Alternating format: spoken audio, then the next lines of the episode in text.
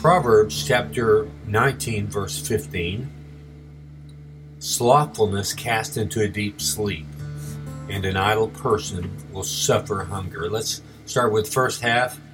Um, slothfulness cast into a deep sleep. Sounds kind of like a, a commercial gone bad in the making here. Are you tired of taking pills in order to have a good night's rest? Why not try slothfulness as a good alternative to sleeping pills? We can train you how to be a lazy bum and attain that a good, deep sleep that we all want. Is that the message of the text? No, definitely not. And I, in fact, Solomon does not mention the word good in combination with sleep. In fact, the Bible indicates that good sleep comes from not laziness, but for one thing, honest work. Ecclesiastes 5:12, which is likely Solomon again speaking, says, "Sweet is the sleep of a laborer." Another is Proverbs 3:24, for those who walk in wisdom and discretion. It's talking about these kind of people. It says this, "If you lie down, you will not be afraid. When you lie down, your sleep will be sweet." And one more, Psalms 4, 7, and 8. You have put more joy in my heart than they have when their grain and wine abound. In peace I will both lie down and sleep. For you alone, O Lord, make me dwell in safety. I love that text. Now let's move to the second half of the verse. Um, and, and an idle person will suffer hunger. And our commercial gone bad continues. So, for only $19.95, let our Idle Hands department give you the secret to not only a good deep sleep, but also weight loss. These are the two things that everybody wants. It's called the no work, no eat diet, or some call it the sleep and be slothful, slim down, selfish skeleton diet. no. These are not the things Solomon is saying. So, being idle and lazy, of course, can cause us all kinds of uh, problems and can ruin our lives.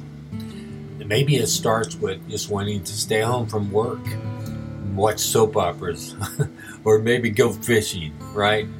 But then again, many people want as much for free as possible if they can get possibly the government to pay for them, uh, which is really the working people of the world that pay for it. Then they say, well, why not if we can get it for free? That's self centered selfishness, slothfulness, laziness. Now, there are some good ways and some bad ways to fight laziness. Our laziness is motivated by our broken, self centered heart. We worship ourselves instead of God, and so we follow our own ways. So we need something else to motivate us to, to fight this slothfulness. And this slothfulness is actually a slothfulness against the things of God and His purpose for our life. Um, so, one good motivation is to eat, right? I mean, if you want to eat, you need to work. And I think God has, has built that in to life. And so the motivation to eat, the motivation to provide for your family is a good one. And but there's some bad ones. Uh, the, the motivation to be rich for the sake of a self-centered life. I mean, whether you're staying home and, and wanting someone to, else to to provide everything for you, or whether you're being uh, working to become rich, so that will provide everything for you and your self-centered goals in life. Both of these are bad motivation to work. So there's basically two extreme directions that our selfishness can take us.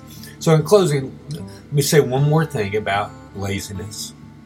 And uh, a person who is lazy is not accomplishing the purposes God has created for them. Many times they realize their worthlessness, and it, it causes them depression, and they just give up on life. It's like if someone else will take care of them and provide for them, that would be great. If not, I'm not going to do anything about it because I, I have lost my, my way. I've lost my purpose. I have no motivation. Nothing quickens me to move. And so they give up. And that's what slothfulness and laziness lead to.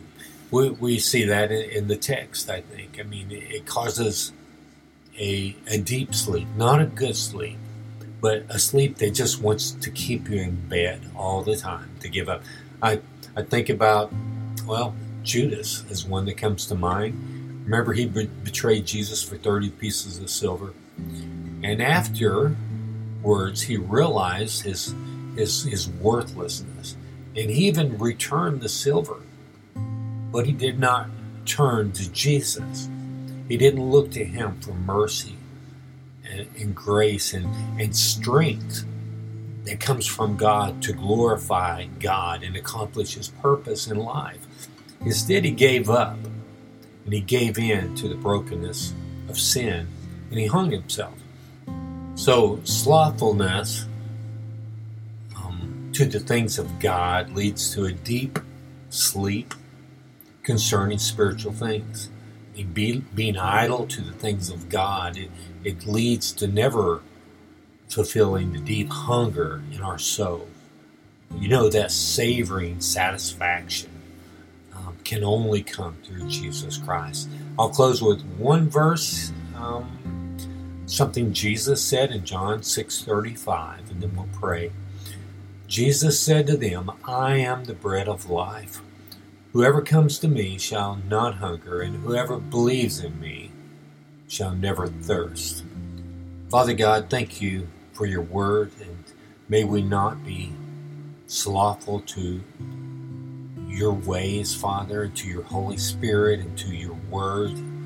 Um, for if we are, we're going to get go further into a deep sleep to the things of God, and our life is going to be ruined, and and that leads to death, and and a spiritual hunger that will never be satisfied if it's not satisfied through your only Son. Uh, thank you that Jesus is the bread of life.